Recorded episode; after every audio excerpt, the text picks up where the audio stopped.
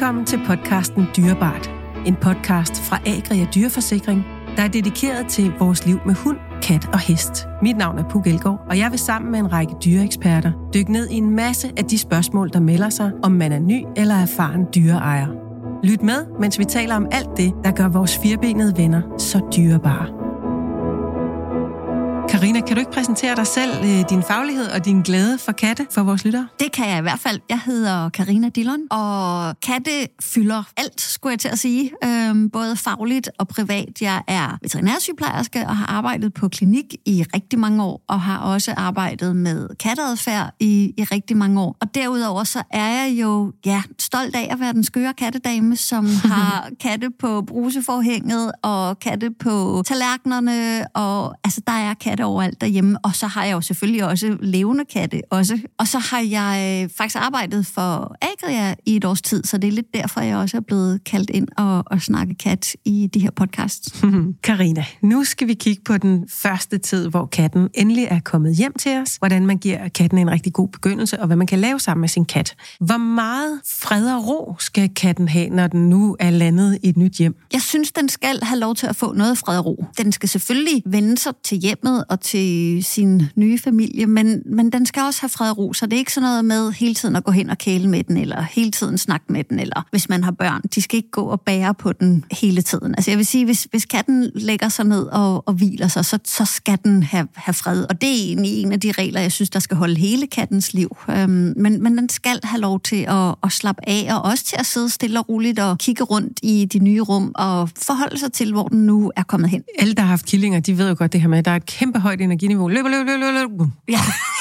Så falder det bare sådan. Så ligger de midt på gulvet og er faldet i dyb søvn. Ja. Er det synd, når den ligger der helt alene, eller skal man bare lade den ligge? Man skal bare lade den ligge, det synes jeg. Ja. Så trænger den lige til en lur. Nemlig. Ja. Og katte sover jo meget. Altså i løbet af døgnet kan de jo sove rigtig meget. Det er sådan cirka 18 timer i døgnet, de sover, så de bruger lang tid på at sove. Og hvad med masser af gæster og kom og se min kat? Er det godt at blive socialiseret, når man lige er landet i et nyt hjem, eller skal man lige bruge tid på, at den lærer familien at kende? Jeg synes, den skal have tid til at lære huset og familien at kende, før man begynder at få en hel masse gæster. Og det kan selvfølgelig være svært igen, hvis man har børn, og de vil gerne have legekammerater hjem og se den nye killing. Og det skal de også have lov til, men den skal lige have lov til at finde ud af, hvor den bor og hvor den hører til henne, før der kommer en masse forskellige gæster. Man kan jo enten vælge, at man har fået en voksen kat, eller at man har fået en lille killing. Skal man regne mere eller mindre tid ind i forhold til, at man har valgt en voksen kat eller en helt lille killing? Altså umiddelbart vil jeg tro, at en voksen kat falder hurtigere til. Den kan nemmere tage alle de her indtryk ind, end en killingen kan. Men jeg vil stadig anbefale, at man sætter i hvert fald de her 14 dage af til at have fred og ro, og den også får lov til at falde til. Så kan det godt være, at den allerede efter en dag tænker, her bor jeg, og jeg ejer det hele, og det er jo så bare dejligt. Men en 14 dage vil jeg sætte af, og så kan det godt være, at den voksne kat er hurtigere til det end killingen. Igen, altså killinger kan ikke nødvendigvis finde rundt i hele huset på en gang, så måske skal killingen kun have et lille afgrænset område til at starte med. Så man kan lukke af, hvis man har første sal eller kælder eller sådan noget, så man lige så langsomt lærer katten, at her bor den, og så udvider man territoriet mere og mere. Hvad hvis man har andre dyr? Lad os sige, at man har en hund, eller man har en anden kat. Altså, kan man bare åbne døren, og så klarer de det selv? Det vil jeg ikke ture. Jeg vil sige, hvis det er en anden kat, så skal de helt klart introduceres langsomt, stille og roligt. Det er vigtigt. Hvis man har hund, det plejer at være nemmere at køre hund og kat sammen, end kat og kat. Så hvis man har kat og hund, så er det egentlig et spørgsmål om at lære katten, hvor den kan springe i sikkerhed henne, og at lære hunden faktisk at være ligeglad med katten. Så det skal nok gå. Hvis man har marsvin eller kanin eller sådan noget, så skal katten jo selvfølgelig finde ud af, at den ikke må jagte det. Jeg havde vores allerførste kat, der havde jeg også marsvin på det tidspunkt, og han kravlede ned og lå i buret hos marsvinet. Nå. Og han synes, det var vældig hyggeligt, og det der stakkels marsvin sad i det ene hjørne. Hvor vil jeg dø af skrække? Nemlig. Jeg er totalt stresset. Okay. Ja, men i hvert fald regne med, at der skal lige lidt tålmodighed til. Og vel i virkeligheden også, det hører jeg i hvert fald tit, men det finder de selv ud af. Men i virkeligheden, så er de jo taget ud af noget naturligt miljø, så vi skal vel guide vores dyr lidt, når de skal lære hinanden at kende, og når de skal have gode relationer. Ja, og vi lader jo heller ikke, altså hvis børnene er oppe og slås i skolegården, lader vi dem jo heller ikke bare selv finde ud af det, fordi det kommer der sjældent noget godt ud af, så vi skal skal guide dem og hjælpe dem. Ja. Så noget af det, som man rigtig gerne vil have, sker forholdsvis hurtigt, det er, at katten bliver renlig. Mm. Er det noget med at have kattebakker overalt, eller hvis man nu ikke lige kan løfte ned i haven, fordi man har en indekat, hvordan gør man? Kattene er oftest renlige, når man får dem. Også killinger, fordi de har typisk været vant til at gå på kattebakken, medmindre selvfølgelig man har fået dem fra en stald. Men jeg hører tit, at den er renlig der, hvor den kommer fra, og så kommer den til et nyt miljø, og så kan den ikke rigtig finde ud af det mere. Så for at hjælpe katten med at ramme rigtigt, så vil jeg have mange kattebakker til at starte med. Okay. Sådan så der er større chance for succes, end at gøre fejl. Så mange kattebakker rundt omkring. Skal man løfte katten op i, sætte den og ligesom grave ned i og vise den, det er det her? Altså, hvis den nu ikke er renlig, skal man vise dem, hvor de her bakker står, eller finder de den bare selv? Man kan godt vise den, hvor bakken står, men kattene lærer mere af at gå selv, end at vi løfter dem. Så hvis man skal vise den, hvor kattebakken står, så vil jeg bruge lidt legetøj måske, og lokke den hen til kattebakken, og på den måde vise den det. Og man kan også lokke den op i kattebakken, men hvis vi bærer den op i kattebakken, så er det både negativt, fordi den har mistet kontrol over situationen, og det bryder katte sig ikke om, og den lærer heller ikke ved ikke at gøre tingene selv. Så den skal have lov til at gøre tingene selv, men det kan være en god idé lige at guide den hen for at vise den, hvor kattebakken er henne. Og i hvert fald, hvis vi taler om katte, som er vokset op indenfor i et miljø, hvor der har været kattebakker, så skal de nok finde ud af det, så længe det er det her fintkornede sand. For det ligger som en rent instinktivt i dem, at det fintkornede sand, det er noget, de skal besørge i. Fordi de er ørkendyr, ja. Og fordi det ligger bare i generne, at fint sand, det kan vi grave i. Ja. At besøge i. Altså, jeg havde mit tidligere kattehold, når jeg havde dem med op i sommerhuset, så gik vi tur på stranden. Og lige så snart, vi gik jo på en grusstreg, og lige så snart vi kom ned til sandet, så satte de sig ned og gravede og skulle enten tisse eller skide. Mm. Så det er simpelthen rent instinktivt for dem, at noget finkornet, det skal man besøge i. Mm. Og det er også der, hvor de bruger sandkasser og grusbunker og sådan noget, når de er udenfor. Må jeg lige høre en ting, når nu der så sker uheld, hvad der jo kan gøre? Jeg synes faktisk ofte, jeg hører katte, de tisser i sengen op i dynerne. Skiller man ud? Vandforstøveren, hvad, der er mange gode bud på, klap hårdt i hænderne og sådan noget. Hvad gør man? Jeg vil ikke skælde ud, for det, der lærer de bare, at den person, som jeg skulle være tryg ved, er nogle gange mærkelig og står og råber. Og når de er jo egentlig, en dyne er faktisk en dejlig kattebark, fordi den er tryg, den dufter af min ejer, og den er nem at grave i og sådan noget. Jeg vil hellere ligesom guide den hen til kattebarken og prøve at finde ud af, hvorfor er du ikke glad for at bruge din kattebarke? Og samtidig med det begrænser adgang til de steder, hvor den ikke må besørge. Så luk døren ind til soveværelset. Hvis det er... nogen kan godt lide at bruge badeværelsesmåtten, så vil jeg lige fjerne badeværelsesmåtten i en periode, og så prøve at få den tilbage til kattebakken. Så skal katten jo hen og spise, og den skal vende sig til at spise der, hvor den bor. Hvor er et godt sted, at man stiller maden? Er det i køkkenet, hvor vi andre spiser, eller hvor skal den have mad hen? Jeg vil give dem foderstationer rundt omkring i huset, så der ikke kun er et sted at spise, men der flere steder at spise. Jeg vil gerne se dit hjem, ja. Der er bare kattebakker og madskål overalt. Ja. Altså, mit hjem er ikke særlig æstetisk smukt. Det er et kattehjem. Yeah. Men foderstationer rundt omkring, sådan så de kan støde på fodret rundt omkring.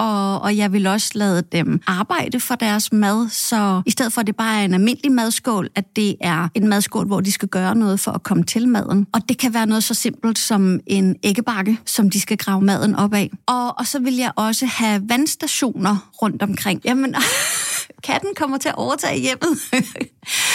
men grunden til, at jeg gerne vil have vandstationer rundt omkring, det er, katten er et ørkendyr, er ikke altid særlig god til at huske at drikke, så hvis vi har vand rundt omkring, så bliver den mindet om, at den skal drikke vand. Og så har de ikke nødvendigvis lyst til at drikke vand ved siden af deres mad. Og det er simpelthen fordi, hvis du har nedlagt et bytte, som du er ved at spise, så kommer der alle mulige væsker ud af det her bytte, og det forurener så dit vand, hvis der er vand lige ved siden af. Så rent drikkevand er ikke lige ved siden af fodret. Ja, okay. Og så er det jo, som du forklarede mig i det allerførste afsnit, ikke så vanvittigt mange år siden, at vi har taget katten til os som husdyr, så der ligger måske faktisk i virkeligheden en genetisk hukommelse. Altså, den har nogle ting, den gjorde fra naturens side, som stadigvæk er i den. Helt klart. Altså, den er skabt som et rovdyr, og så den er skabt til at skulle ud og lede efter sin mad og arbejde for sin mad. Så hvis vi giver den mulighed for det, så giver vi den faktisk noget af dens naturlige adfærd tilbage. Wow. Se, det var altså ny viden for mig, det her med, at man skal have flere stationer af det hele. Der kan man bare se. Jamen, en ting, som man man jo også skal, når man har fået den lille nye kat der.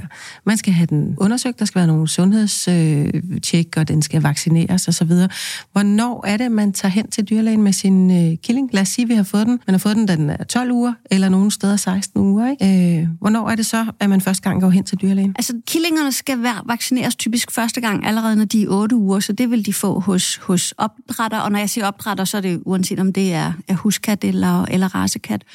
Og så bliver de så vaccineret igen, når de er 12 uger, 16 uger, og typisk igen, når de er et halvt års tid. Så alt efter, hvor gammel katten er, når man har fået den, jamen, så skal den så have x antal vaccinationer efterfølgende. Og efter det, så vil det så typisk være en gang om året, den skal vaccineres. Men det kommer lidt an på, har man indekat eller udekat, hvordan den så skal vaccineres i fremtiden. Men jeg vil også sige, at der kan være nogle steder, hvor man har fået en kat over fra nabogården, eller hen på Villavejen, eller sådan noget, hvor de ikke er vaccineret, når man får dem da. Altså, fordi det er det 7. kuld killinger, den der hundkat har, og man vil egentlig bare gerne have, at de skal have et sted at bo, ikke? Så når man får katten hjem, skal man finde ud af, om den har fået sin første vaccine. Ja, lige snak med opdrætter, har den fået en vaccine overhovedet, og hvis ikke den har det, så altså, den skal lige have lov til at falde til i sit hjem, så jeg vil måske lige vente en uges tid, men så vil jeg tage den afsted til det første sundhedseftersyn og vaccination. Okay, ja.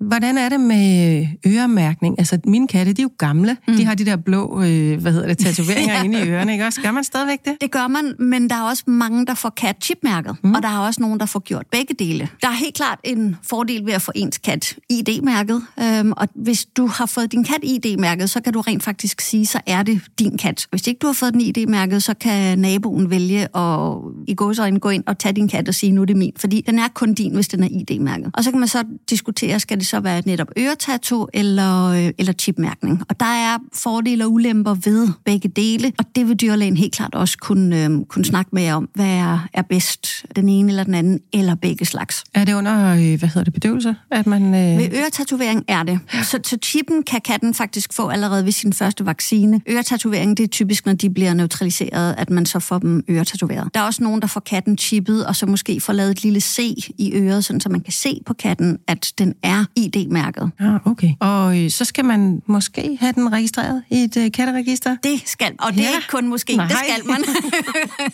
det er vigtigt at få det gjort. Og der oplevede vi jo tit på klinik, at der var nogen, der fandt en kat, som var ID-mærket, men som ikke nødvendigvis var registreret i katteregisteret. Eller som var registreret, men under forkert adresse. Så det er vigtigt at få katten registreret i katteregisteret, og det er vigtigt at huske på, hvis man flytter, at man så får rettet i adressen, eller hvis det er en voksen kat, man får, at man lige får lavet ejerskifte, så den er registreret korrekt. Okay, så det vil altså sige, alle de her papirting, dem skal man have styr på. Det kan være, man allerede har fået styr på det, inden man har fået sin kat.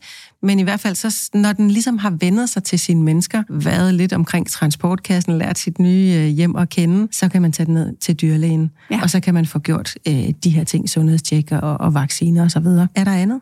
Jeg vil helt klart overveje også at få katten sygeforsikret, og jeg synes, de skal sygeforsikres. Og det er der rigtig mange grunde til, men i bund og grund kan man sige, at sygeforsikringen kan være med til at hjælpe, sådan så det ikke er ens egen økonomi, der bestemmer, om katten skal have hjælp eller ej, hvis den bliver syg. Og det er uanset, om det er en indekat eller en udekat, så synes jeg, det er en rigtig god idé at få den sygeforsikret. Og det behøver ikke koste alverden. Jeg tror egentlig, man har ret meget en fornemmelse af, at katte de har de der 9 liv, og de kan egentlig klare det meste selv. Mm. Det er egentlig den, jeg oplever rigtig tæt. Ja, og katte kan blive lige så syge, som hunde og mennesker kan. Med de sidste 3 katte, jeg har haft, som har været syge, der har jeg personligt haft stor glæde af den sygeforsikring, jeg har haft på dem. Og der gik 6-7 år, før jeg havde brug for sygeforsikringen, men da den kom, den store regning, der var det også rart at kunne få. Og selvfølgelig en sygeforsikring, det er ikke nødvendigvis alt, men jeg synes, det er en god idé. Og for mig er det i hvert fald en ekstra sikkerhed og en ekstra tryghed at have den her sygeforsikring. Og det er så her, jeg plejer altid at indskyde, at som minimum, hvis ikke man vil have en sygeforsikring, så skal man i hvert fald lave en lille konto, hvor man sætter nogle penge til side. Ja. Fordi det er dyrt at gå til dyrlægen. Det koster penge. Ej, det er dyrt. Ja. Ej, det er dyrt. Nå, dejligt. Hvorfor skal katten egentlig vaccineres? Og det er et godt spørgsmål, og det får jeg tit det her med, jamen, hvorfor skal de vaccineres, kattene? De sygdomme, som man anbefaler at vaccinere kattene imod, det er sygdomme, som de kan blive rigtig syge af og faktisk dø af. Og det er også sygdomme, som smitter nemt fra kat til kat. Så det er en rigtig god idé at få den vaccineret en gang om året. Og også selvom man har indekat. Indekatte anbefaler man ikke nødvendigvis, at de skal vaccineres årligt. Det kan sagtens være, at de kan nøjes med at blive hver tredje år, men at man så i det mindste får lavet sundhedseftersynet en gang om året. Men det er en god måde at prøve at forebygge nogle sygdomme, at man får dem vaccineret.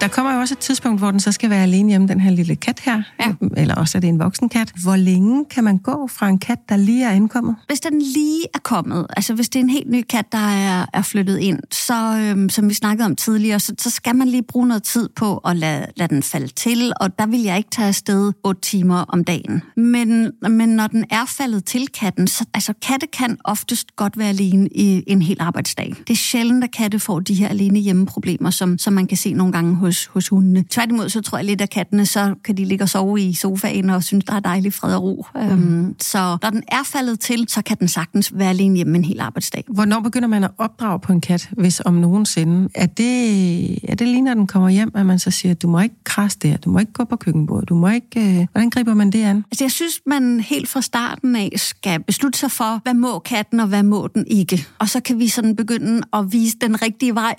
Opdragelse kan være svær på katte, fordi det kan godt være, at de ved, at de ikke skal gøre tingene, når vi er hjemme, men når vi ikke er hjemme, så gør de tit lidt, hvad der passer dem. Men helt klart, at man begynder lidt at sætte nogle regler for, hvad man gerne vil. Klassikeren, det er jo sådan noget som køkkenbordet, og jeg har selv kæmpet for at lære mine katte ikke at gå på køkkenbordet, og det er ikke nemt. Grunden til, at mine ville på køkkenbordet, det var, fordi de gerne ville sidde og kigge ud af vinduet. Så jeg er sådan kommet til et kompromis, at I må gerne hoppe op og sidde i vinduet og kigge ud, men I skal ikke gå tur rundt på køkkenbordet. Det er det kompromis, vi er kommet til. Det kan også være, at man kan lære katten, at du må sidde på den her taburet, hvor du må sidde og kigge på køkkenbordet, men du må ikke gå op på køkkenbordet. Så hvis vi belønner dem for det, vi gerne vil se, så forstærker vi også den adfærd. Der er jo mange, der har travlt med at straffe, og det får man sjældent noget sådan særlig godt ud af. Du lærer ikke særlig godt ved straf. Du lærer bedre ved at blive belønnet for det, man gerne vil have, i stedet for at blive straffet for det, som du som ejer ikke vil have. Og plus, det er også enormt negativt for en selv at skulle gå og straffe hele tiden. Så jeg er hellere, i det hele taget, når vi træner katte, vil jeg hellere, at vi belønner det, vi gerne vil se, end at vi er fikseret på at straffe det, vi ikke vil se. Men ikke dermed sagt, altså jeg kan jo godt se, hvis mine katte er på vej hen til køkkenbordet, så kan jeg jo godt sige sådan, og så ved de godt, nå okay, så går de den anden vej. Men det er ikke noget, jeg har lært dem ved straf. Det er jo ved, at jeg har sagt lyden, og så har jeg guidet dem hen til der, hvor jeg gerne vil have, de skal være. Så vi skal prøve at guide mere, end vi skal straffe. Det var super almindeligt for nogle år siden, når man havde sådan en forstøver. Ligesom når man skal stryge tøj eller sådan noget, før de der dampere kom. Ja. Sådan en vandforstøver. Ja. Så fik de lige et ordentligt sprøjt af sådan en der, hvis de gjorde et eller andet. Og nogle katte er fuldstændig ligeglade med det her vand. Og især igen, hvis vi snakker køkkenbord, og hvis det måske er mad. Hvis motivationen for at gøre noget er stærk nok, så kan det være, at du er fuldstændig ligeglad med alt det vand, du får hældt i hovedet. Så ja, katten tager ikke skade af vand, men du får mere ud af igen at prøve at vise det, du gerne vil have, end at vise det, du ikke vil have. Mm. Men hvad belønner du med? Fordi belønningen skal jo tit falde prompte, når den gør det rigtigt. Ja. Det er sådan svært at have våd tun i lommen, eller hvad, hvad har du med som belønning? Jamen, så har jeg en lyd, som siger, nu kommer der en belønning. Hvad er det for en lyd? Ah, okay. Ja. Så en klikker? Ja. Men klikkeren i min mund, fordi min mund har jeg sjovt nok altid med mig. Og så kommer jeg med lyden, og så får de en belønning. Og det er jo selvfølgelig noget, man skal lære dem først, så jeg gør det, at jeg først bare sidder i nærheden af dem og siger lyden, og så kommer belønningen med det samme. Okay. Og så kan jeg stille og roligt forhale den tid, der går imellem lyden og belønningen. Godt, så belønning frem for straf. Ja. Det kan vi jo godt være enige om alle sammen. Gulerod frem for piske, ikke? Yes. Det vil vi helst. Så vi har været lidt omkring den der transportkasse, men vi kan jo godt lige runde den igen, og jeg kan også lige sige, at inde på Agria Dyreforsikrings hjemmeside, der er der en artikel, der handler om, hvordan man vælger den rigtige transportkasse, og hvordan man træner med den. Ja. Men det er en god idé, når katten er kommet hjem, og så lad den her transportkasse stå fremme. Hvorfor er det? Hvorfor skal man det? Det er for, at transportkassen skal være en del af møblerne i hjemmet, og måske vælger den lige frem at sove i transportkassen. Og hvis transportkassen er en del af møblerne i hjemmet, så er transportkassen ikke så farlig. Og så har vi, hvis vi kigger på alt det stress, der kan være ved at tage til en dyrlæge, så har vi i hvert fald pillet den lille del af frygten ud af billedet. Mm. Så hvis katten er mere tryg ved transportkassen, så bliver transportdelen til dyrlægen i hvert fald lidt nemmere. Okay. Og så kan man jo altid, hvis ikke man gider have den stående midt i stuen, så kan man ligesom skubbe den over i et hjørne på et tidspunkt. Nej, altså alt det der, det har vi glemt. Der står kattebakker, der står vand, der står mad, der står transportkasser over. Det er alt for sent at tænke på, hvad der er pænt. Når nu der er krassetræer helt op til loftet, nemlig. Og reoler hele vejen rundt. De kan jo, nej, pyt med en transportkasse. Det er katten, der bor her. Ja. Nej, det er rigtig godt. Noget af det, som jo kan være udfordrende, når man har en kat, det er det der med, den krasser. Ja.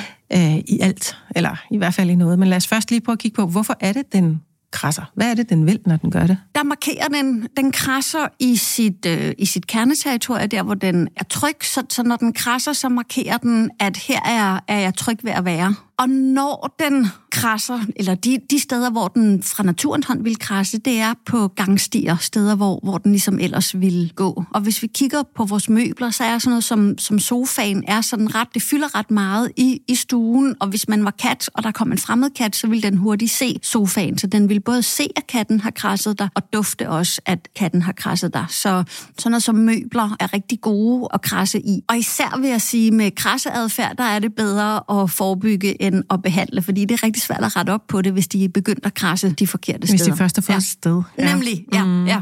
Så det er noget med at finde et krassetræ, som katten gerne vil bruge, gerne så højt, at katten virkelig kan strække sig godt. Og så der er også mange, der spørger mig, skal vi så tage katten hen til krassetræet og løfte dens poter og sætte op på krassetræet? Men hvis vi gør det, så lærer den det ikke. Den skal ligesom selv prøve sig frem, så vi kan tage med noget legetøj og lege den hen til krassetræet, og også belønne den, lige så snart den bare tænker på at kigge på græssetræet, så skal vi belønne. Ja. Hvad siger vi sådan? Eller lige gå hen og kæle den, men giv den et eller andet, som den synes er godt, men virkelig belønne den for at tænke på at kigge på græssetræet. Mm. Kan det betale sig, og nogle af de her produkter med feromoner, kan det betale sig at putte noget af det på? Altså, gør det katten interesseret i et græstræ, for eksempel? Altså, man kan få nogle dufte, sådan noget som baldrian, det er ikke feromoner, men der er nogle dufte, som nogle katte synes dufter godt. Og det kan man godt komme på græssetræet. Men ellers vil jeg også bare tage en snor og lege med rundt på græssetræet. Og så skal vi også huske, at krasseadfærd er også en rigtig god måde at tjekke, om vi ejere er vågne stadigvæk. Så hvis man lige krasser lidt i sofaen, så kommer der en reaktion. Så noget krasseadfærd er også opmærksomhedssøgende adfærd. Okay. Det er jo godt at vide. Hvis ikke man har givet sin kat opmærksomhed, så finder den ud af, at der er en eller anden form for opmærksomhed i det her. Ja. Lad os så sige, at man er så heldig at bo et eller andet sted, hvor man egentlig har mulighed for at lukke sin kat ud, og den skal jo først lære huset at kende, og så skal den på et eller andet tidspunkt indtage udeterritoriet også. Hvornår er det rigtigt tidspunkt at åbne døren ud til virkeligheden udenfor, når man har fået en kat? Der vil jeg starte med seletræning indenfor.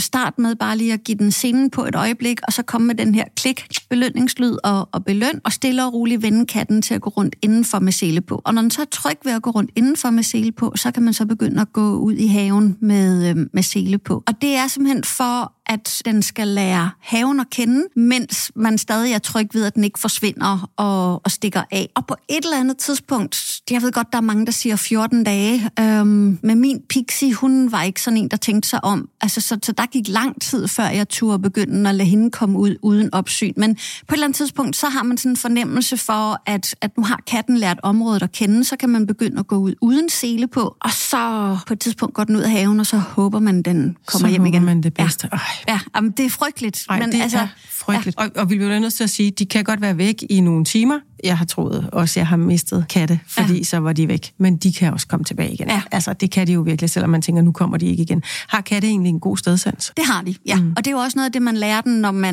når man går ud med sele på først, at den både ser, hvordan haven ser ud, men den lærer jo også, hvordan haven dufter, og den får selv sat sine duftspor. Mm. Så det er en stor del af det, at den lærer duftene også i haven. Mm. Nu sagde du 14 dage, er der nogen, der siger, vil du egentlig sige en måned? Jeg kan se på dig, du vil gerne opgradere de der 14 dage til lidt længere, ikke? Det vil jeg. Jo. Og jeg vil faktisk se på, hvor fornuftig katten er. Jeg fik mine to, Pixie og Percy, samtidig. Og Percy, han var sådan fornuftig, og ham kunne jeg ret hurtigt tage selen af. Hvor Pixie, der gik i hvert fald et halvt år, før jeg turde begynde at tage nogle sele af hende, fordi hun var fuldstændig teenager-agtig og ændrede ingenting. Så jeg vil se på, hvor fornuftig katten er, før jeg turde begynde at tage selen af den. Og så er det jo også vigtigt igen, at den selv får lov til at gå ud af døren, og selv får lov til at gå ind ad døren, fordi det er det, den lærer af. Vi skal ikke bære den ind og ud, for det lærer den ikke noget af. Der er også, jeg har kattelem derhjemme, og jeg kan faktisk nærmest ikke engang huske, hvordan jeg fik den til at hoppe ind og ud. Noget med noget mad, tror jeg. Men hvad er det gode trick til det? Det er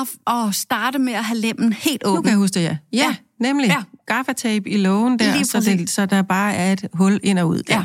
Ja. Og så luk den igen, hvis vi putter katten igennem hullet.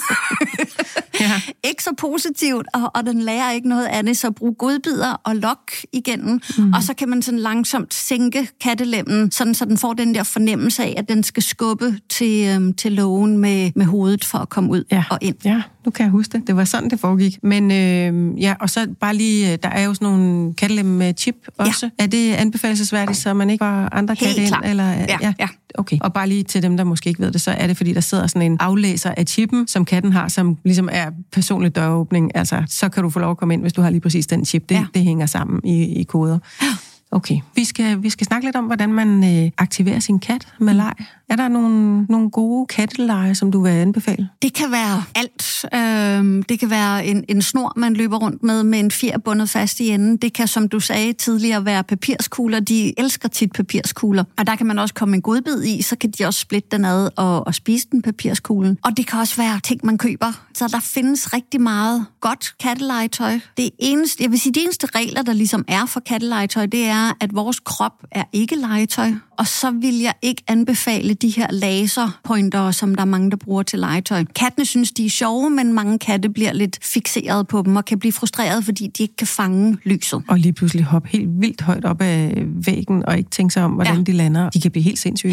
Helt skøre, ja. Okay, så dem fyrer vi. Ja. Dem vil vi helst ikke have. Så heller en snor med et eller andet i en grankogl eller en...